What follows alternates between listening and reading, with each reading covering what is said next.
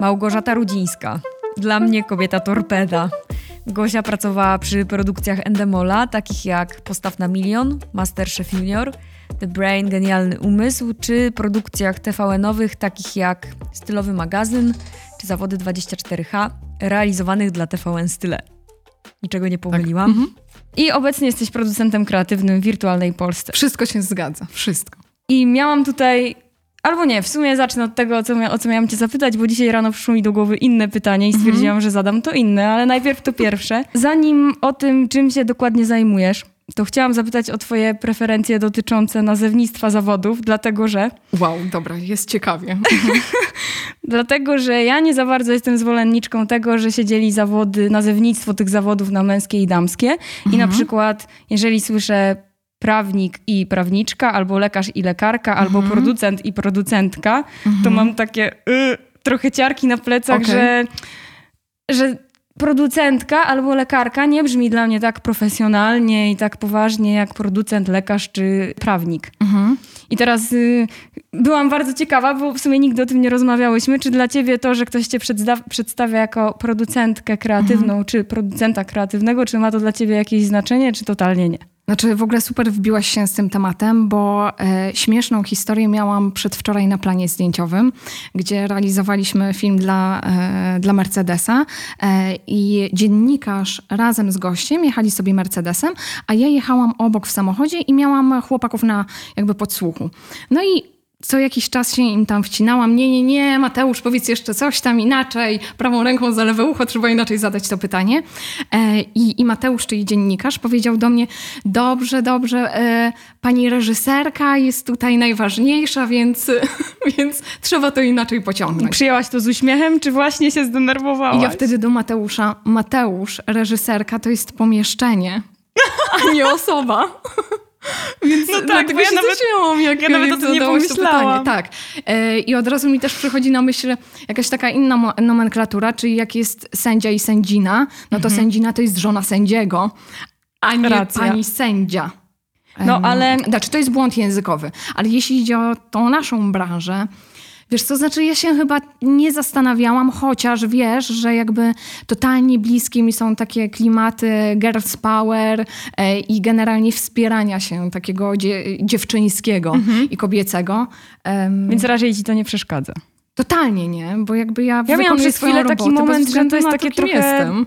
Deprymujące, że lekarz i lekarka to trochę tak jak, nie wiem, jakaś asystentka lekarza albo, no ale to są pewnie jakieś zakotwiczone w głowie moje Sądzę, dziwne. że tak. Znaczy, ogólnie sądzę, że będzie się to zmieniało e, i faktycznie my będziemy nazywane paniami producentkami. Tak, tak mi się wydaje. No więc Małgorzata Rudzińska, producentka kreatywna. Może być i tak. Wracając do tej kreacji, to jest to moje drugie pytanie, które wpadło mi dzisiaj rano do głowy i, i pomyślałam, że jest bardzo ważne. E, W zeszłym tygodniu miałam taką fazę w pracy, że coś wymyślę, coś stworzę i że to będzie, wiesz, że odłożę na chwilę swoje zadania na bok i wymyślę, jak będą wyglądały lokowania, jak w tym tygodniu pokażemy na socialach naszą pracę i tak dalej, i tak dalej.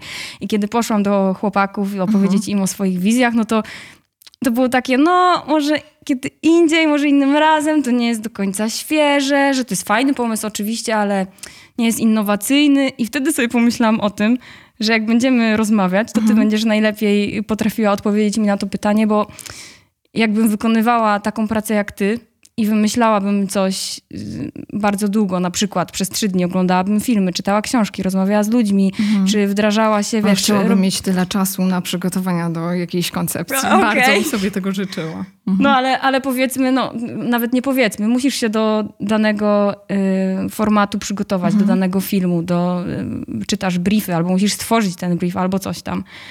No i jak to jest, że ja raz wypowiedziawszy swój pomysł na głos, spotkałam się z tym, że to, coś się komuś nie podoba i mi się od razu zapaliła lampka. Jak to ci się nie podoba, mój pomysł? To, że ty musisz przecież codziennie przez coś codziennie takiego przechodzić. takim. No i to Mhm. jest, to jest straszne, albo musisz być taką osobą, która ma takie cechy osobowości, że spływa to po tobie jak po kaczce. A widzisz, znaczy ja to chyba widzę od dwóch stron. Pierwsza strona to jest pancerz, w który trzeba jakoś tam się obudować i nie odbierać tego po prostu personalnie. I to jest bardzo trudne, bo w gruncie rzeczy kreatywność to jest coś bardzo osobistego. To nie jest tabelka w Excelu, że pomyliłaś jakąś kolumnę. To jest coś na... Ktoś ci powie, Gosia, źle policzyłaś. no to o, trudno, no to zmienimy formułę w Excelu, nie? Mhm. A tutaj jest to... Um, to wchodzi po prostu głębiej w człowieka, ale to jest taka jedna strona, a druga strona, dla mnie chyba ważniejsza, to jest e, stworzenie takiego zespołu, z którym pracujesz, który jest dla ciebie. E, nie chcę tego nazwać, że głaszczę cię po głowie e, i każdy twój pomysł odbiera jako zajebisty, tylko otoczenie się takimi ludźmi, którzy dają ci przestrzeń do tego, że ty też możesz wymyślać lepsze albo gorsze pomysły, ale będzie dla ciebie, wiesz, takim odbiciem, nie? No ale to znaczy, że przychodzisz do pracy na swoje nowe stanowisko, wywalasz mm. wszystkich z roboty po to, żeby sobie zbudować swój zespół. No czasami nie możesz. Wiesz co, ja akurat miałam takie szczęście, że jak przychodziłam do tego zespołu, on nie był duży, mhm. e, to, to te osoby były fantastyczne. A teraz mam taką przestrzeń, że jakby ja faktycznie sama buduję sobie ten zespół. I to jest super. I wiem, że pod tym kątem jestem szczęściarą, ale pewnie potem też sobie pogadamy o budowaniu zespołu, że nie jest to takie łatwe, bo o tym też kiedyś rozmawiałyśmy. Mhm. No to płynnie przejdźmy do tematu. W takim razie y, opowiedz naszym widzom, czym się zajmuje producent słuchaczom? kreatywny. Słuchaczom, no właśnie. Czytelnikom jeszcze chciałam powiedzieć, a to mhm. słuchaczom.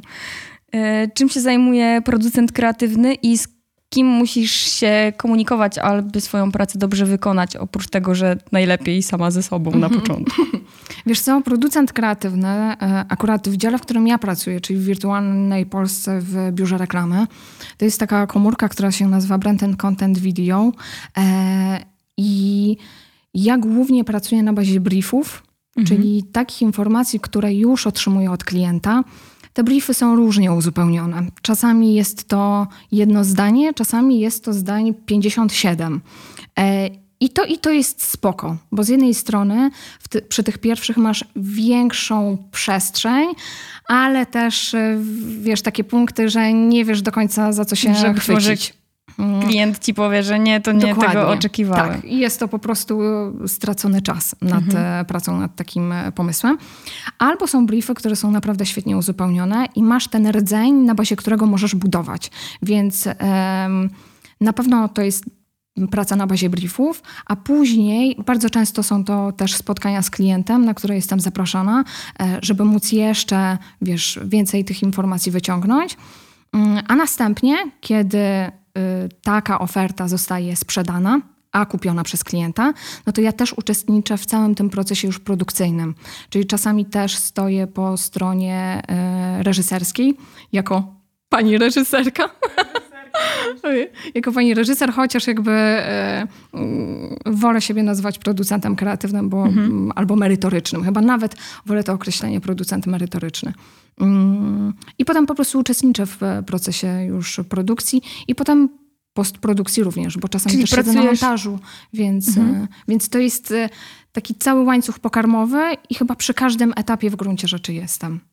Czyli na początku dostajesz brief, który mhm. przychodzi pewnie mailem. Tak. Mhm. Albo, albo od jakiejś koleżanki, która była na spotkaniu z klientem, a, a, potem mhm. już, e, czyli nie masz osoby takiego pośrednika między tobą a klientem, że na przykład, bo wyobrażam sobie taką sytuację, że mm, wspomniałaś na samym początku o Mercedesie, że mhm. przychodzi Mercedes i mówi: Słuchaj, chciałbym taką y, reklamę na 15 sekund. Mhm. Ona ma wyglądać tak i tak. No i powiedzmy, że ty masz zupełnie inną wizję, bo uważasz, że, y, że to jest bez sensu robienie po raz 50 takiej samej reklamy, że, która wiesz, samochód sobie jedzie po drodze mhm. i są piękne krajobrazy i zdjęcia z drona. No i wtedy. I slow-mo jeszcze pamiętaj, zawsze slow-mo dobrze robi. No właśnie, no i wtedy musisz się zderzyć z, tym, z tą mhm. osobą. I jeżeli nie masz takiego pośrednika, to sama mm, kontynuujesz ten kontakt Wiesz z klientem? Co? Ja mam ten bufor. E, z jednej strony są to na przykład handlowcy albo osoby ofertujące, czyli to jest ten etap przed zakupieniem oferty, a później, jeśli ta oferta już wchodzi w życie, czyli my przechodzimy w proces produkcji, to potem tym buforem jest na przykład project manager. To też różnie bywa, bo czasami e, to wszystko zależy od klienta, od sytuacji. Czasami ten kontakt jest bezpośredni ze mną, bo jest mi też łatwiej e, z klientem coś na przykład uzgodnić, ale osoba project managera jest w ogóle nieocenioną historią w moim odczuciu, bo to jest taka osoba, która właśnie jest buforem i czasami może też filtrować moje emocje, mhm. E, co bardzo jest mi po prostu potrzebne czasami.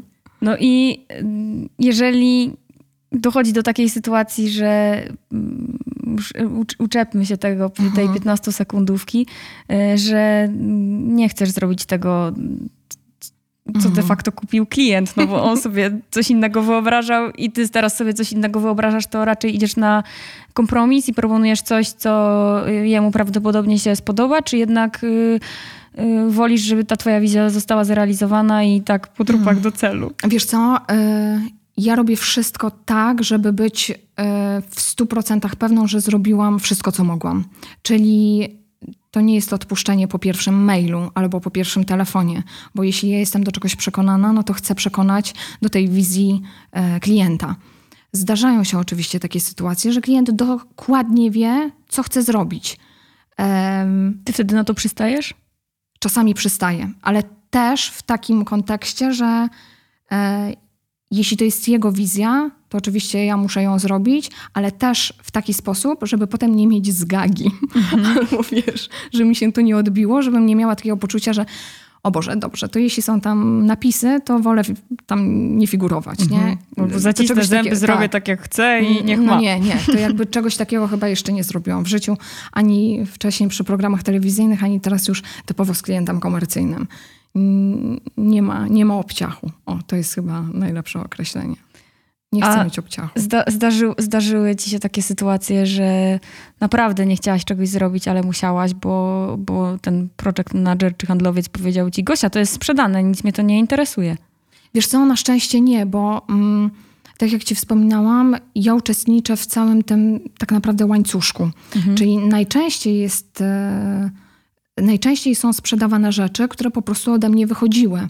Więc e, jeśli coś ode mnie wychodziło, no to to, to oznacza, że to był mój pomysł, więc ja się godzę na zrealizowanie jego. E, więc ja jestem w tej e, komfortowej sytuacji, że nie produkuję rzeczy, których, w gruncie rzeczy, które nie są moje. Mhm. Mm, już, oczywiście ten mój pomysł może być dostosowany przez klienta do klienta. Jakby to jest już jego wizja, ale ten rdzeń zazwyczaj jakby jest na bazie tego, co się działo w mojej głowie. A były takie lokowania, które uznałaś, że są taką wiochą, że wolałabyś o nich zapomnieć? Mm. Oraz takie, które rzeczywiście bardzo cenisz i do tej pory wspominasz ze łzą wzruszenia w oku. Wiesz co?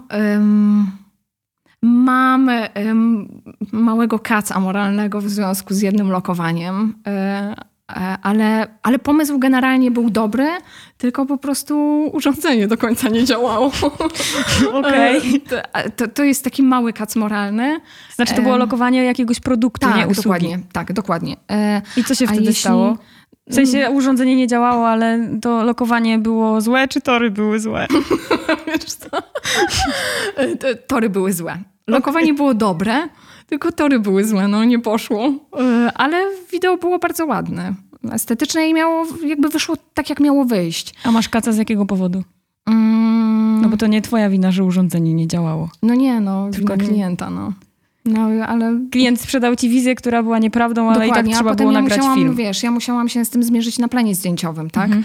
E, prawą ręką za lewe ucho, no ale zaczęło działać. I już. A po takich sytuacjach umawiasz się na telefon czy mailowo tak. z taką osobą i mówisz, ej, tu coś nie zagrało. Mhm. Szkoda, że nie powiedziałaś, nie powiedziałeś przed planem, że to nie do końca jest tak, bo być może bym się na to inaczej przygotowała, że tam oczywiście zrobilibyśmy to, no ale nie byłabym tak zaskoczona, rozgoryczona i tak dalej. Wiesz co, ja w ogóle jestem zwolenniczką takich czystych relacji. Czyli e, jeśli coś nie idzie, to nie idzie i się komunikuje z drugą osobą w tym przypadku. E, więc oczywiście my dowieźliśmy wideo i, e, i gdybym ja nie poruszyła tego tematu później, to zapewne klient nawet by się nie spostrzegł, że coś takiego miało miejsce. Ale sobie myślę, że a nuż widelec za miesiąc, pół roku czy dwa lata będę znów robiła ten materiał jakiś dla tego klienta, albo inna agencja, ktokolwiek inny też będzie taki materiał robił, więc niech ten klient ma informacje i feedback z mojej strony, że ja musiałam się zmierzyć z czymś takim. Ale to w Już. takim razie ten klient nie wiedział, że daje ci produkt, który nie do końca tak działa, a i tak musisz go ulokować, czy nie wiedział i tym powiedziałaś, nie wiem tego. Że... Nie wiem, jakby to się zamknęło faktycznie na tym komunikacie ode mhm. mnie i co oni już z tym zrobili, to już jest ich sprawa. Tak do tego podchodzę. Czyli ja chcę być na czysto. Jeśli coś u mnie nie grało, to to komunikuję. I mam nadzieję, że to idzie dalej, a nie zatrzymuje się na ścianie.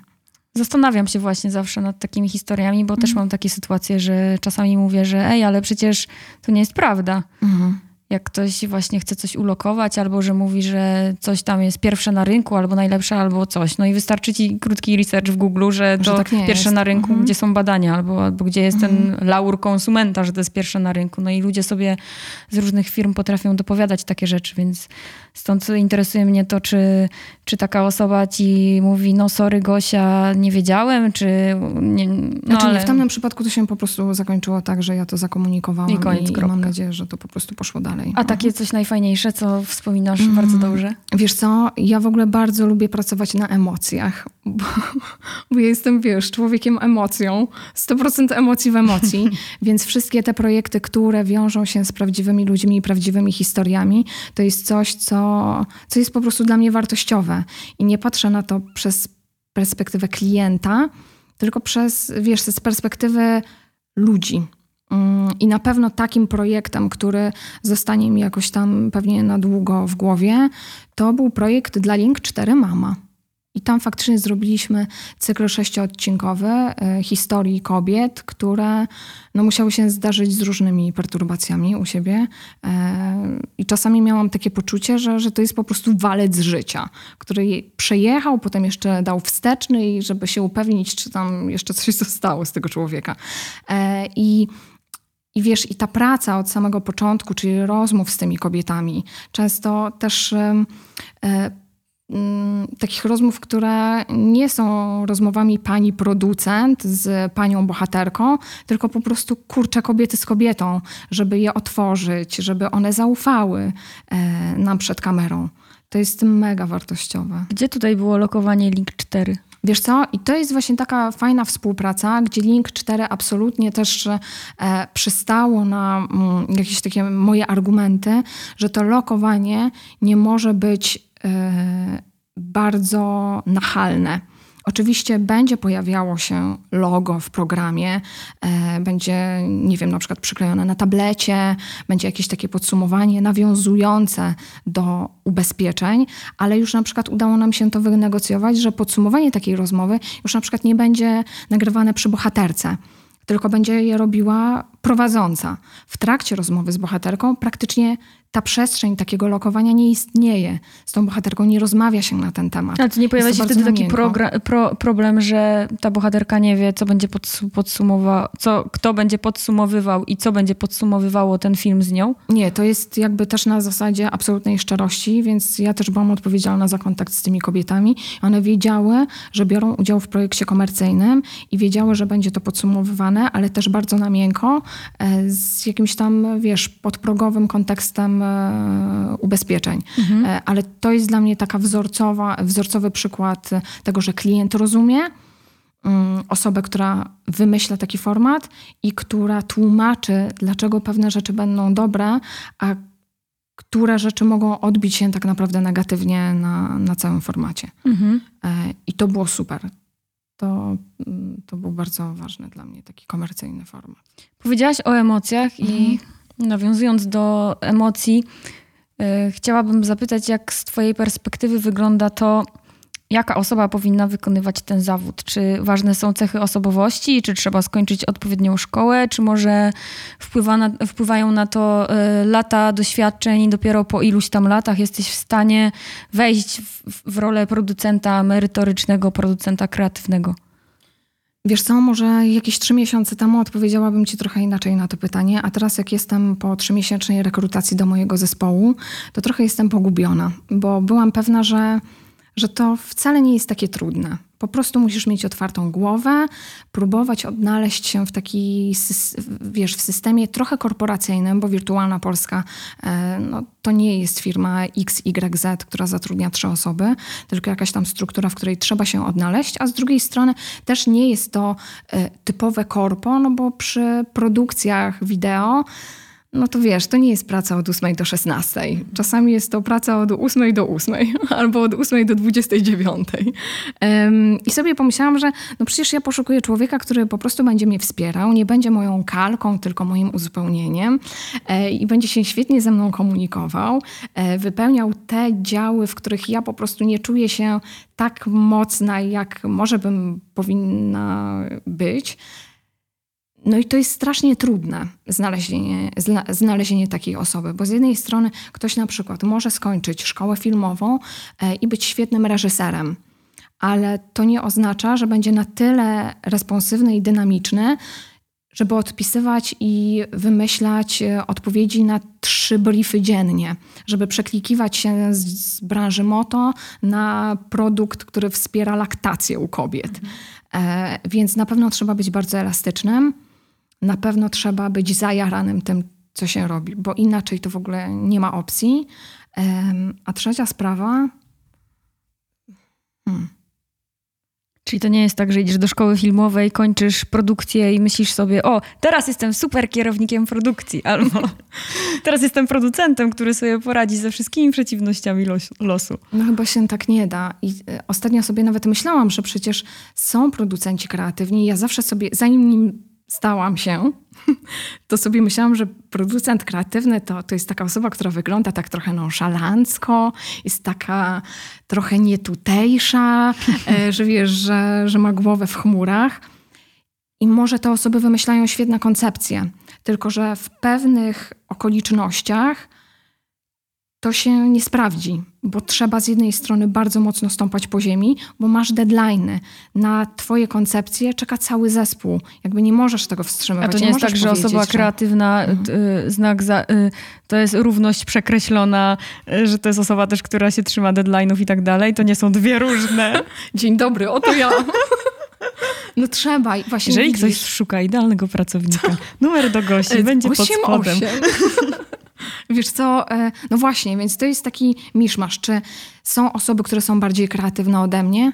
Pewnie są, ale czy one by się odnalazły, wiesz, w takiej przestrzeni, w jakiej ja pracuję? Możliwe, że nie. Więc e, to jest praca na miękkich rzeczach. Mam takie poczucie akurat w, w tym przypadku, że to nie są, wiesz, od A do Z, Z, Z. Mhm. Tam trzeba. Czyli jakoś... to jest raczej kwestia mhm. osobowości danego człowieka. A Też nie... tak sądzę. A raczej chyba nie skończonych szkół. Aczkolwiek im więcej się wykształcisz mhm. w kierunku filmu, medioznawstwa i tak dalej, Wiesz, dlatego ja lepiej. teraz poszłam do filmówki, więc e, jakoś tam nie chcę się zatrzymywać w tym wszystkim, bo chcę też jeszcze bardziej rozumieć to, co się dzieje na planie zdjęciowym, mimo tego, że od 11 lat na nim jestem, ale też z trochę innej perspektywy. Powiedz widzom, co skończyłaś, bo, nie, bo filmówkę zaczęłaś teraz. Wiedziałam, że Musiałam to, to wyciągnąć. Znaczy ja generalnie skończyłam dziennikarstwo. Tak jak ja. Ale... ale... Ale okazało się, że jak poszłam na dziennikarstwo na UKSW, czyli Uniwersytet Kardynała Stefana Wyszyńskiego, albo jak kto woli, Uniwersytet koło samej Warszawy, to też jest bardzo ładne, bo przecież jest to na końcu świata, e, no to okazało się, że dziennikarstwo jest na Wydziale Teologicznym. Bach. Więc dzień dobry, Małgorzata Rudzińska, magister teologii. Ha! Bo mimo tego, że dziennikarstwo, to dostałaś magistra teologii. No tak, no bo wydział był teologiczny, więc musiałam zaliczać cały kanon teologiczny, no ale oczywiście były tam przedmioty również takie związane i z edukacją medialną, bo też sobie zrobiłam w trakcie studiów edukację medialną, więc w razie czego mogę też uczyć w szkole. O, proszę. Tak. Jak ci się znudzi... Muszę dlatego kontakt z dzieciakami mam dobry. W razie czego zawsze możesz prowadzić religię w szkole, tak? Nie, no właśnie nie, nie jestem katechetką. No żartowałam, to był Ale kiepski skończy... żart prowadzącego.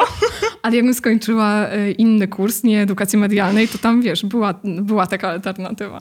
Ale nie, no nie. Nie nadaje się chyba do takich rzeczy.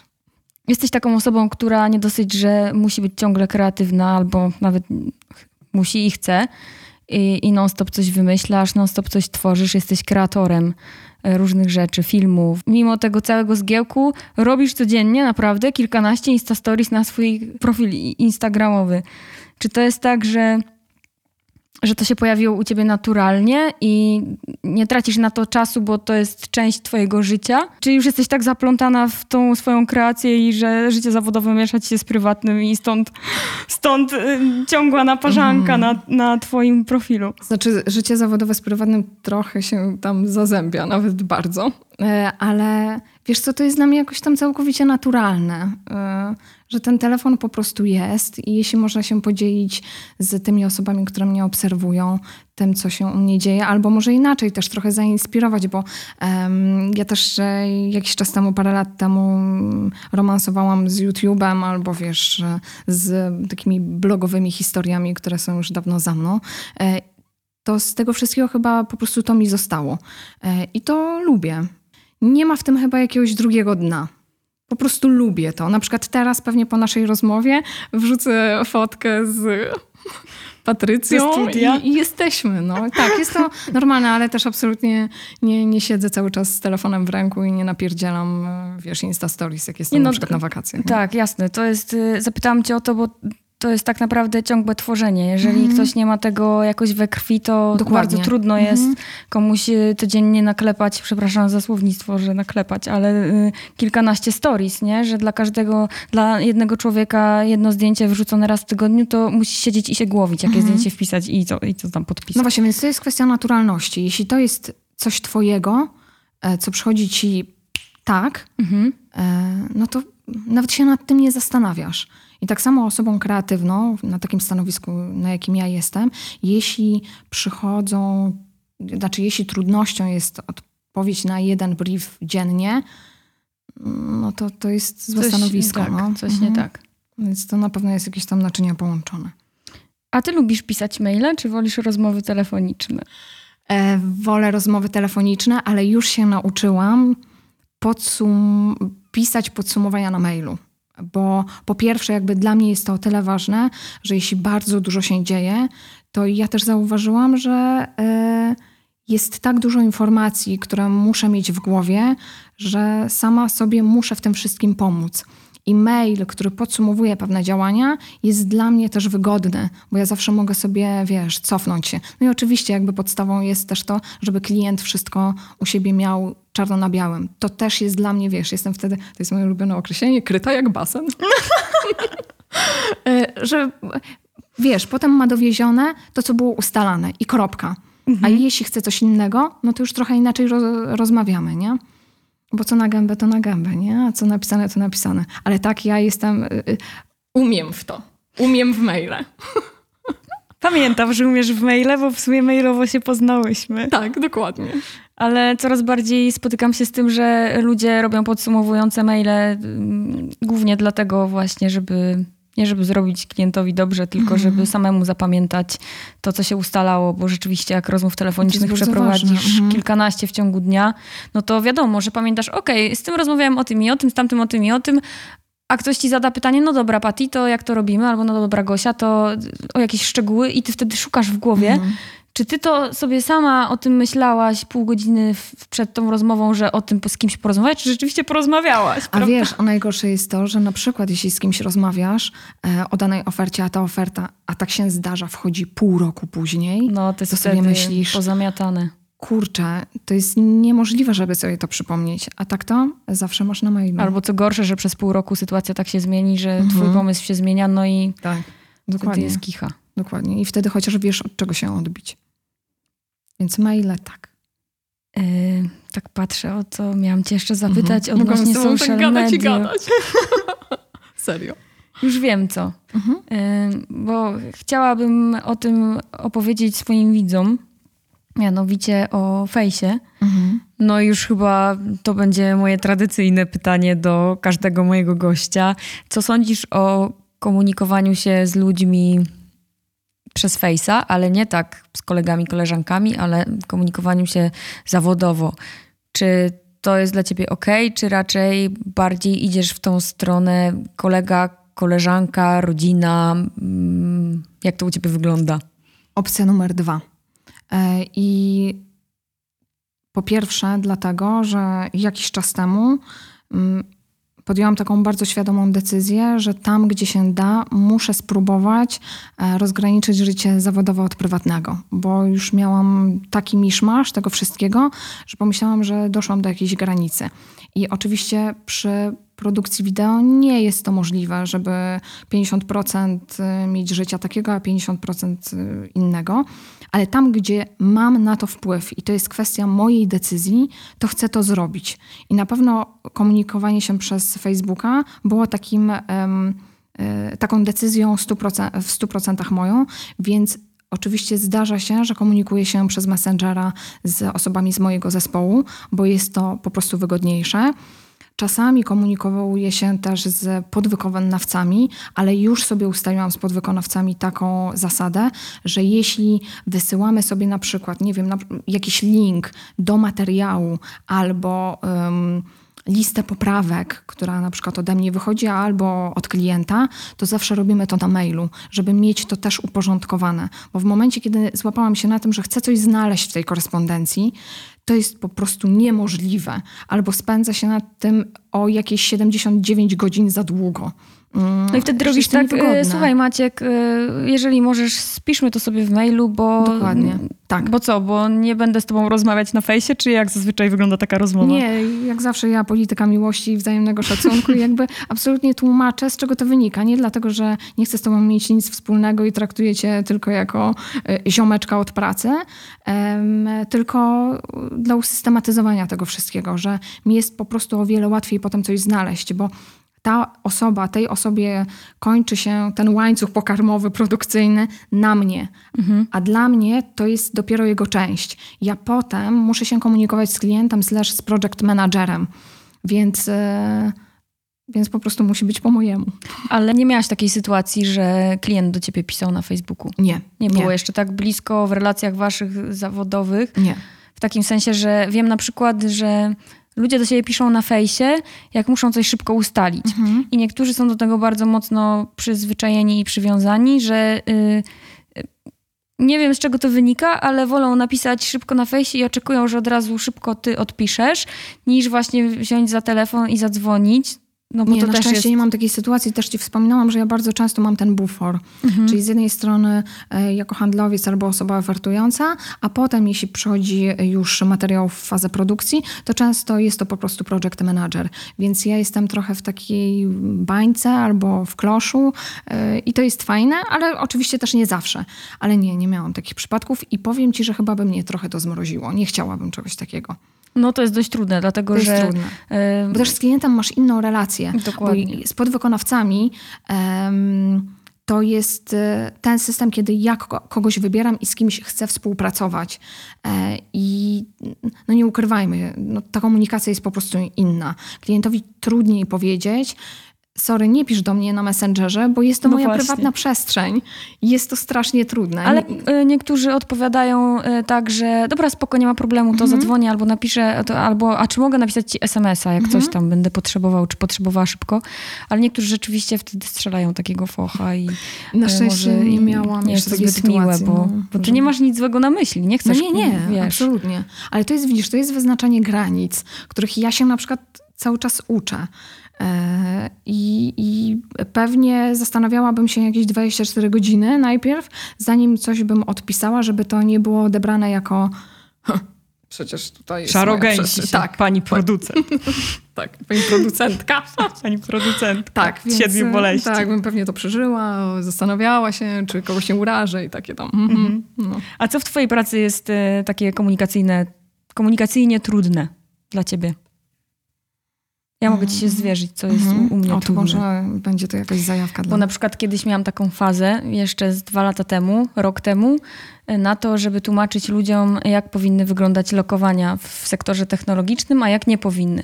I dlaczego recenzent technologiczny nie powinien y, recenzować za pieniądze produktu, tylko na przykład fajniej by było, gdyby on u siebie w filmach y, lokował wodę do picia. I z czego to wynika i tak dalej. Mhm. I po dwóch latach, kiedy kiedy już powtarzam to każdej osobie, która proponuje mhm. wynagrodzenie za recenzję produktu, czy, czy wiesz, przychodzi z gotowym briefem, że to ma wyglądać tak i tak y, y, i zazwyczaj jest takie pytanie, na kiedy mogą dostać kosztorys, to mm, no to już mi wtedy opadają ręce, nie? Że już to jest dla mnie dręczące, że ile razy można ludziom w kółko opowiadać to samo. I tak jak kiedyś miałam taką misję zbawiania świata, że Mhm. wszyscy będą wiedzieli, dlaczego nie powinno się robić tak czy srak, albo lokować tego w ten sposób czy w tamten, albo w ogóle najlepiej w żaden, jeżeli ktoś myśli w takiej kategorii, że recenzent technologiczny, produkt technologiczny, to no to to jest już dla mnie komunikacyj- komunikacyjne trudne pod takim kątem, że naprawdę już tego mam dość i nie chce mi się już tego tłumaczyć 50 osobie w ciągu dnia z kolei. Wiesz co, to dla mnie chyba najtrudniejszą rzeczą jest sytuacja, w której mam poczucie, że mamy absolutnie wszystko dopięte w procesie preprodukcji, że mamy omówione z klientem wszystko, absolutnie od A do Z, Z, Z. A już wiem, co powiesz, też to miałam. I potem realizujemy to wszystko tak, jak powinno być i pojawiają się takie głosy, hmm, a może by to zrobić inaczej. A dlaczego to wygląda tak? Ja A sobie wyobrażałem dograli? tak. E, I to jest chyba jedna taka sytuacja, e, która, która chyba jest dla mnie najtrudniejsza, bo ja mam wtedy poczucie, że zrobiłam to tak, jak powinno być zrobione. I nagle pojawiają się jakieś nowe pomysły, które powinny być absolutnie na przykład omówione wcześniej. E, em, I czasami można przetłumaczyć klientowi, że halo, halo, to wpływa na coś innego, a to coś innego wpływa na to i się tego po prostu nie da zrobić. I wtedy na przykład, wiesz, klient y, zaczyna to rozumieć, bo też ja nie oczekuję od klienta, że on będzie miał taką wiedzę jak ja, że na przykład tego misia można pokolorować na, w taki sposób, a tego w inny. Jakby tego Tak. się nie da na przykład w tym momencie zrobić. Mogliśmy to zrobić, wiesz, zanim weszliśmy na plan. E, ale powiem ci szczerze, że z każdej jakiejś takiej sytuacji mam takie poczucie, że, że to wszystko się po prostu dobrze kończyło. Że jeśli byś się mnie zapytała, Gosia, powiedz mi historię konkretnego klienta, którego miałaś podziurki w nosie i nigdy więcej nie chcesz z nim współpracować, to nie jestem ci w stanie powiedzieć. e, Naprawdę? Serio. Serio. Miałam oczywiście gorsze współprace, lepsze, czyli takie, które po prostu mi szły, że po wysłaniu materiału jednego, drugiego, trzeciego, bo na przykład był wykupiony cały pakiet, miałam od razu zatwierdzane. No to to jest w ogóle wspaniała historia. Ale bywało też tak, że ktoś cały czas wiercił, wiercił, wiercił. Albo był brief, pani, ty rozpisałaś y, dialogi, Mhm. dialogi dokładnie takie same były w filmie, a klient powiedział, czy ta pani nie mogłaby tego powiedzieć w trochę inny sposób? No i, no i wtedy jesteś w dupie, no bo no ty już tak, masz to nagrane. ci wybucha mózg tak wewnętrznie, że masz wrażenie, że słyszą to wszystkie osoby, które są naokoło, tą eksplozję. E, Bierzesz głęboki oddech i po prostu odpisujesz na maila, że się po prostu No coś tak. da zrobić albo się czegoś nie da zrobić. Ale uczę się właśnie, wiesz, tego takiego... Weź głęboki oddech, Tak, no. wszystko będzie dobrze. Tak, ale nie, nie miałam żadnej takiej masakry. Może, może jeszcze powinnam trochę popracować w tej branży. To za parę lat, jak się spotkamy, to pewnie może... Nie, po prostu jesteś wiesz. dobrym, cierpliwym człowiekiem. Staram się. Staram się, wiesz, polityka miłości, wzajemnego szacunku, spierdzimy serduszkami, nie? Jakby serio. No i moim gościem była Gosia, która zazwyczaj pierdzi się serduszkami. E, Dziękuję bardzo. Patrycja Dzięki. Szewla, Małgorzata Rudzińska. Dodam. Dzięki, kocham.